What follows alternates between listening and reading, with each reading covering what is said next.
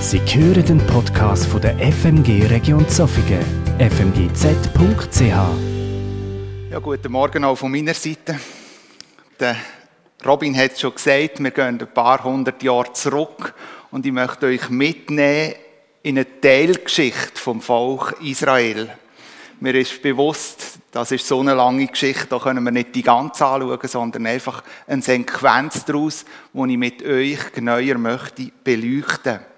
Doch bevor wir in den Bibeltext eintauchen, nehme ich euch sozusagen in eine Vorexkursion mit. Damit ihr ein bisschen mehr könnt mitfühlen könnt, wo das Volk gestanden ist oder was das erlebt hat, bevor eigentlich denn der Esra angefangen hat. Wir lesen in den Königenbüchern, wie das Königreich vom Salomo, nachdem dass er gestorben ist, in zwei Teile aufgeteilt worden ist. Wir lesen auch davon, dass die Könige, die nachher an die Macht gekommen sind, in beiden Reichen, die meisten davon sehr gottlos gelebt haben. Nicht nach Gottes Willen gefragt haben. Und das, das hat einen Einfluss gehabt, auch aufs Volk, wo sie angeführt und angeleitet haben. Auch sie sind immer gottloser geworden. Und es ist so gekommen, wie es hätte müssen kommen. Die Gottlosigkeit vom Volk hat Konsequenzen gehabt. Beide Reiche sind von den Nachbarreich bedrängt worden. Beide Reiche sind von stärkeren Reich unterdrückt worden. Und nicht nur das, sondern heute würde man sagen, sie sind geschluckt worden und die Leute dort vor Ort ins Exil geführt worden. Mal ist es die ganze Bevölkerung mal nur die Oberschicht.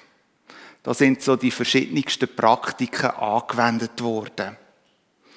Die weggeführten Leute aus Israel, die sind nicht in Ketten gelegt worden und jahrzehntelang im Gefängnis bleiben hocken. Nein, die weggeführten Leute sind eigentlich wie frei gewesen. Die Herrscher, die sie weggeführt haben, haben absichtlich die Völker versucht, untereinander zu vermischen und neu anzusiedeln. Mit einem grossen Ziel, nämlich irgendwelche Volksaufstände zu verhindern. Und den meisten ist das auch so gelungen. Zuerst lesen wir davor, dass Nordreich von den Assyrern ins Exil geführt worden ist. Spannend auch dort, die zehn Stämme, die dort weggeführt worden sind, die sind nie mehr zurückgekommen. Die sind, wir können sagen, wie vom Erdboden verschluckt worden. Im Südreich ist es nicht besser gegangen. Auch die sind eingenommen worden. Das mal nicht von den Assyrern, sondern von den Babyloniern. Babylonier haben aber das Volk Israel, wo sie weggeführt haben ins Exil, später müssen den Perser abgeben, weil sie von ihnen geschlagen worden sind. Die Israeliten sind also, wie wir jetzt vorhin gehört haben, nicht als Gefangene weggeführt worden. Sie sind auch nicht als Sklaven gehalten worden.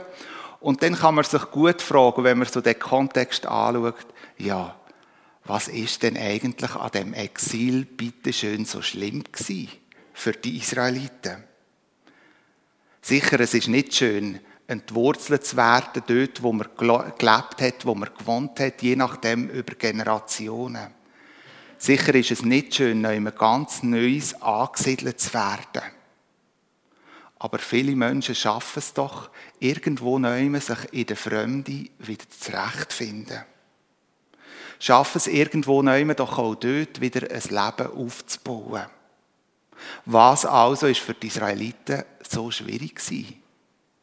Für das müssen wir ein bisschen genauer hinschauen. Und wir merken gleich mal, wieso das für die Israeliten zu dieser Zeit so schlimm war. Der gelebte Glaube vom Judentum unterscheidet sich in einem grossen Teil zu dem, wie ein Christen leben. Wir Christen, wir können uns überall treffen. Sei das in einer Stube oder hier in dieser Gemeinde. Und wir können den christlichen Glauben leben. Daheim, in der Gemeinde, sogar auf der Straße, wo auch immer. Wir können Gottesdienst feiern, wo wir wollen. Und wir wissen, Gott ist mitten unter uns. Das war beim Volk Israel anders. Ihr gelebter Glaube ist zentral gelebt worden. Die Sündenvergebung, die Anbetung, ja Dank und Lob ist an einem zentralen Ort gelebt worden. Zentrale Punkte von einem Glaubensleben. Und das hat man gelebt, nicht in einer Stube, nicht auf der Straße, sondern dazumal im Tempel in Jerusalem.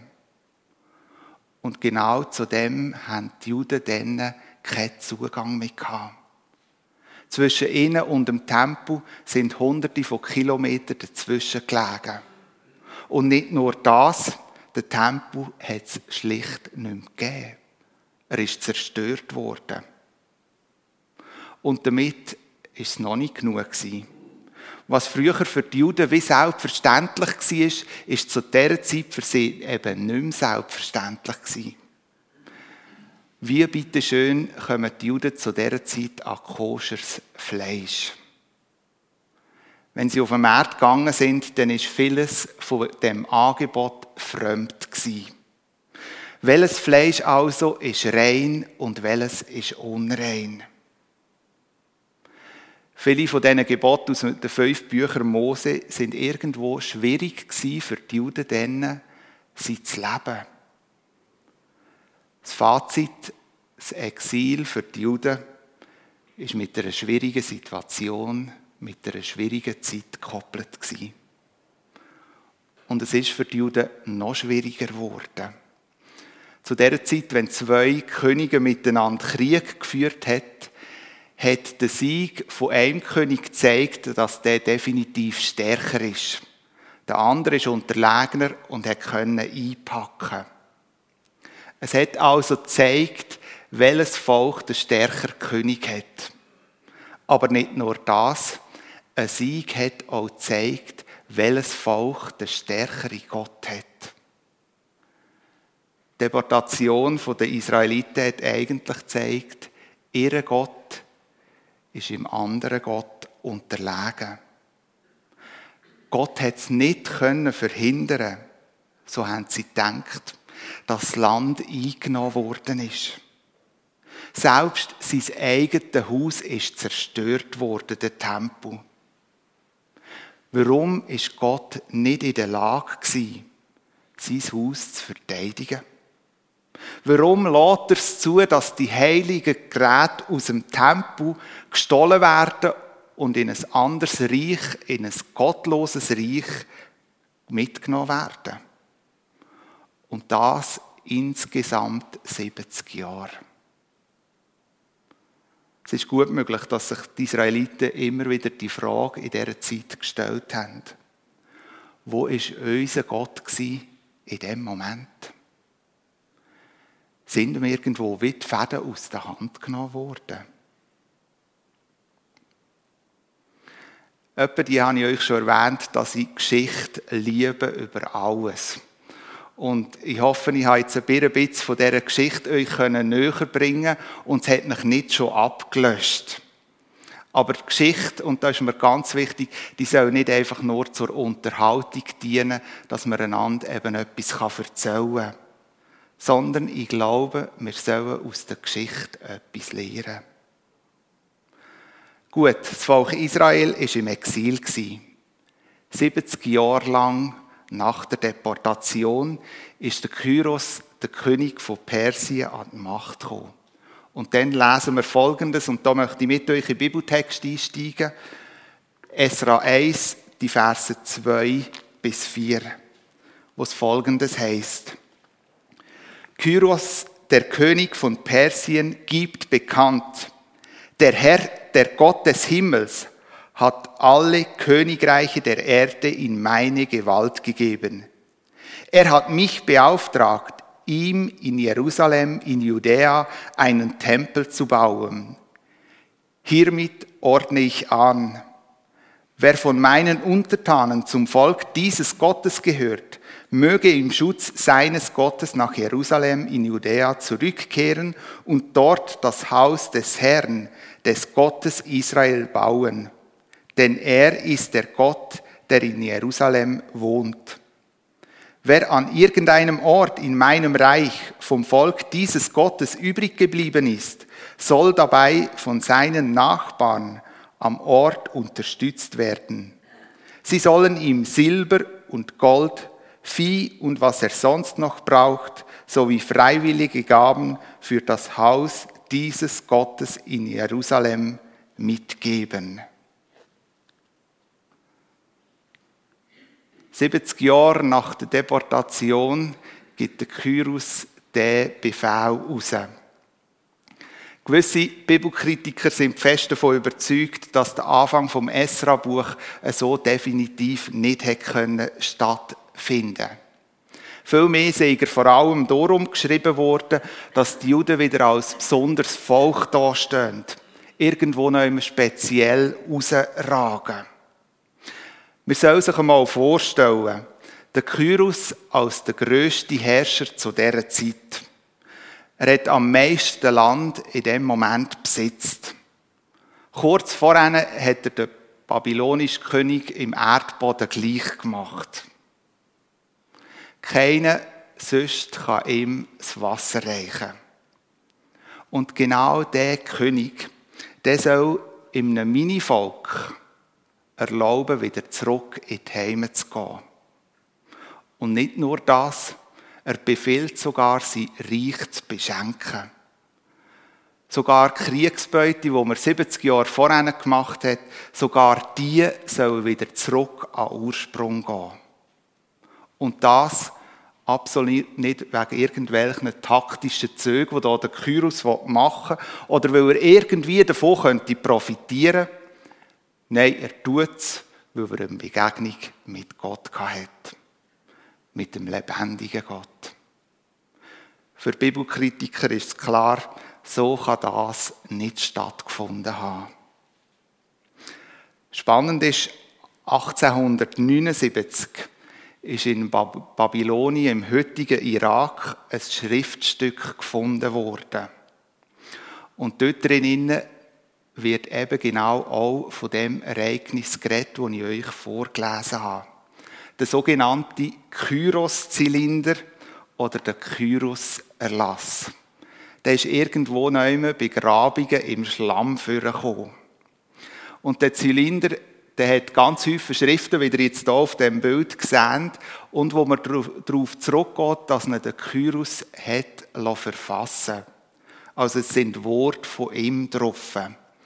Bei der Ausgrabung ist er dort dummerweise zwei Stücke gefallen. Eins hat man länger schon gehabt und das andere hat man dann nochmal müssen suchen. Mittlerweile sind beide so wohl zusammengefügt in einem Museum zu finden. Und spannend ist ja, was auf dem Zylinder steht. Nebst einem Loblied eben auf dem Kyros steht genau auch etwas von dem, was wir im Buch Esra lesen. Nämlich dort heißt es in einem Satz, die jenseits des Tigris wohnenden Götter brachte ich zurück.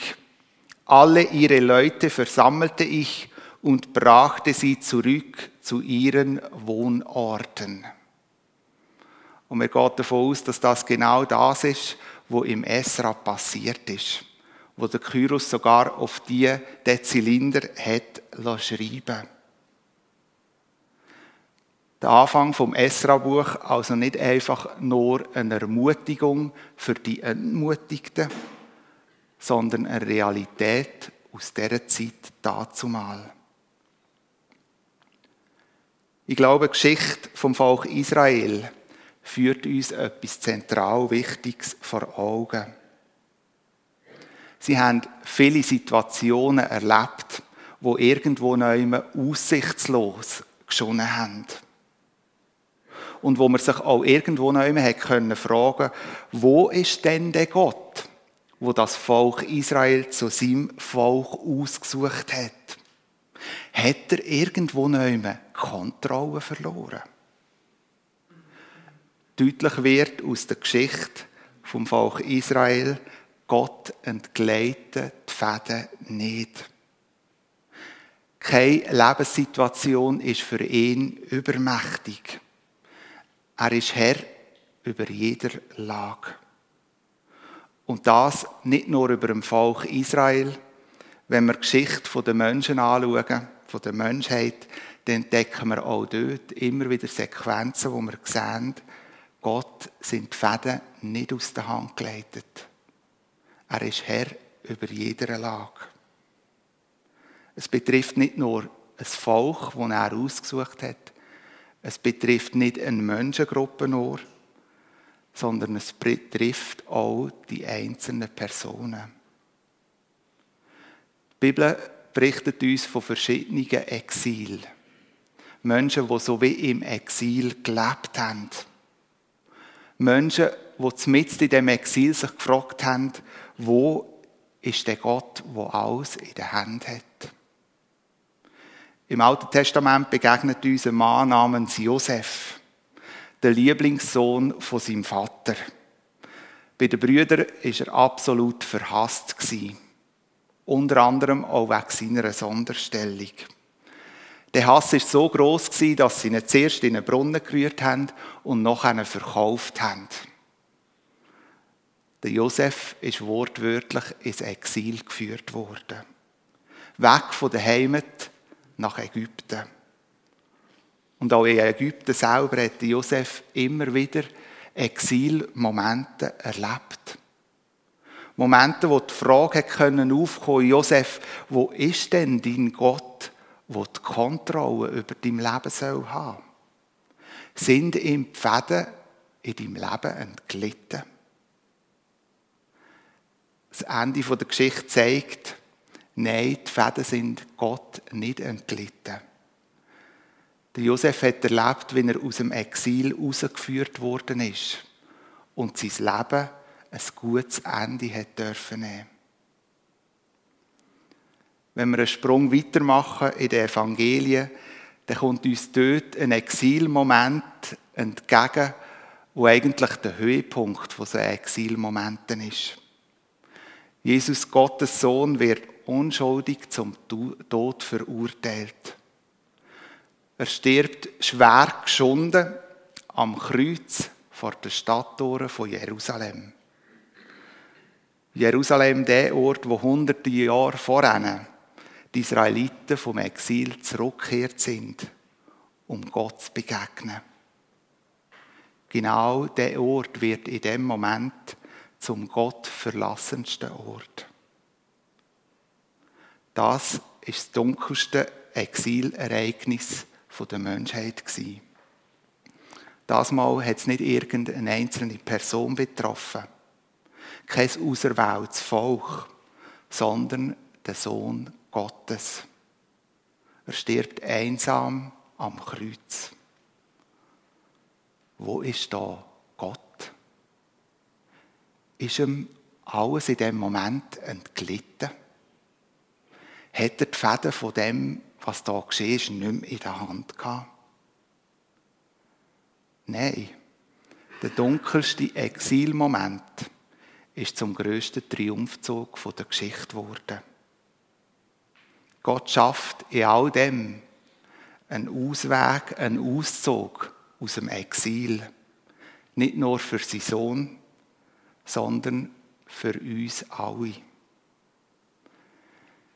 Ich denke, uns allen sind so Exilmomente im alltäglichen Leben irgendwo mehr bekannt.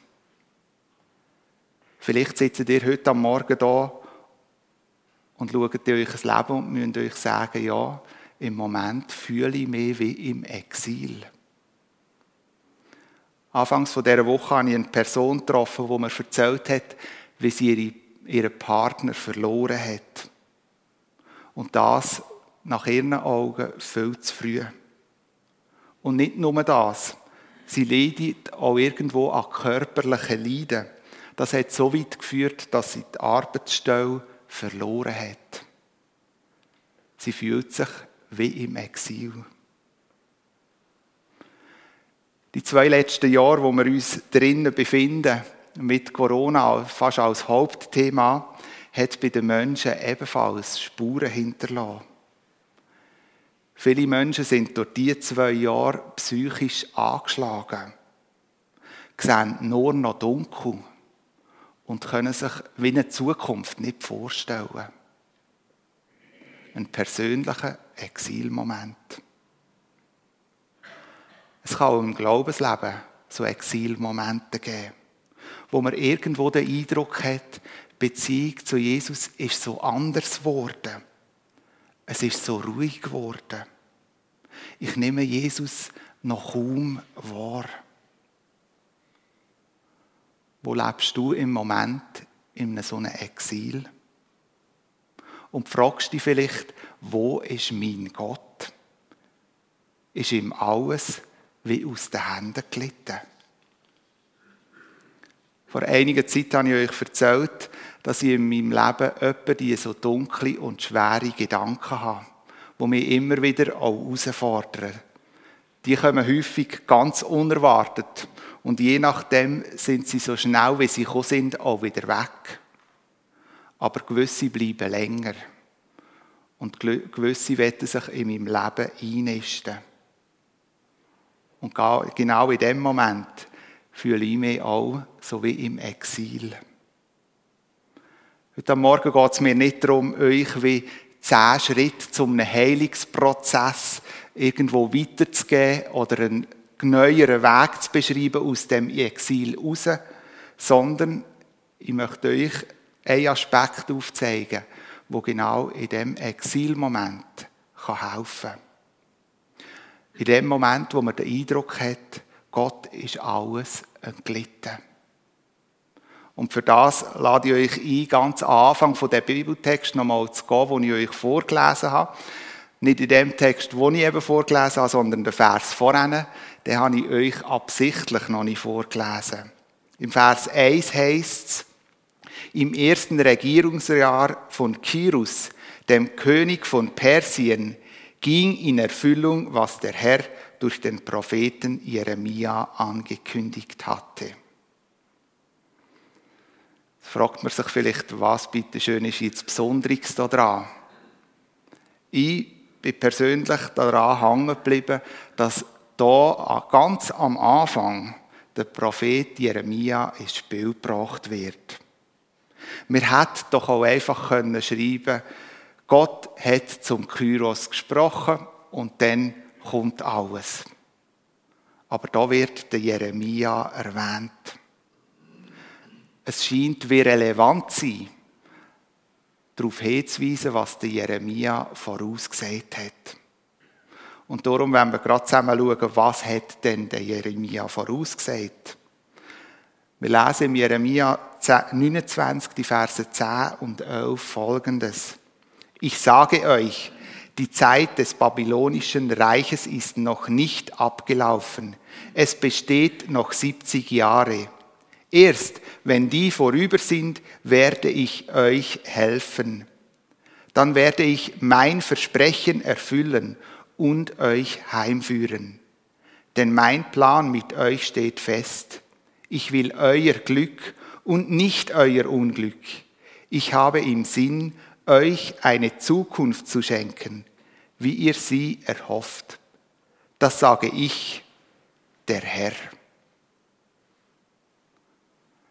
Die Worte vom Jeremia machen deutlich, selbst im Exil sind Gott die Fäden nicht aus der Hand gelitten und er haltet an seinem Versprechen fest. Er lässt sein Volk nicht im Stich. Und genau das gilt auch für unsere Exilmomente. Gott hat dich in deinem Exil nicht vergessen. Gott sind die Fäden nicht aus der Hand gelitten. Gott haltet sein Versprechen, das er auch über dein Leben ausspricht. Zugegeben, manchmal lässt Gott Exilmomente zu, wo wir keine Antwort darauf haben. Aber in diesen Wort von Jeremia lesen wir, dass Gottes Absicht nicht die Zerstörung ist, sondern die Wiederherstellung. Ich wünsche mir für Herzen, für dich, dass die Versprechen von Gott dich in deinem Exil ermutigen. Ich wünsche mir von Herzen, dass die Versprechen von Gott in deinem Exil in Erfüllung dürfen gehen. Und du darfst erleben, wie es einen Weg aus dem Exil gibt. Da vorne im Saal steht ein Korb mit Steinen drinnen. Die Steine sind ein Symbol für die ganz persönlichen Exilmomente, wo jeder von uns drin stehen oder drin gestanden ist schon. Und wenn wir jetzt dann ein Musikstück hören, dann bist du eingeladen, wenn du dich genau in so einem Exilmoment befindest. Oder für jemand anderen in einem Exilmoment wie mitdrehst, dafür zu kommen, so einen Stein zu nehmen und vor das Kreuz zu legen. Du bist eingeladen, ganz bewusst den Exilmoment bei Jesus abzuladen, je nachdem für dich auch in Wort zu formulieren. Neben dem Kreuz hat es ein Schäli mit Versprechen von Gott, wo du darfst mitnehmen. Und ich wünsche mir, dass das Versprechen, wenn du dort eins mitnimmst, darf in deinem Leben Realität werden. Amen.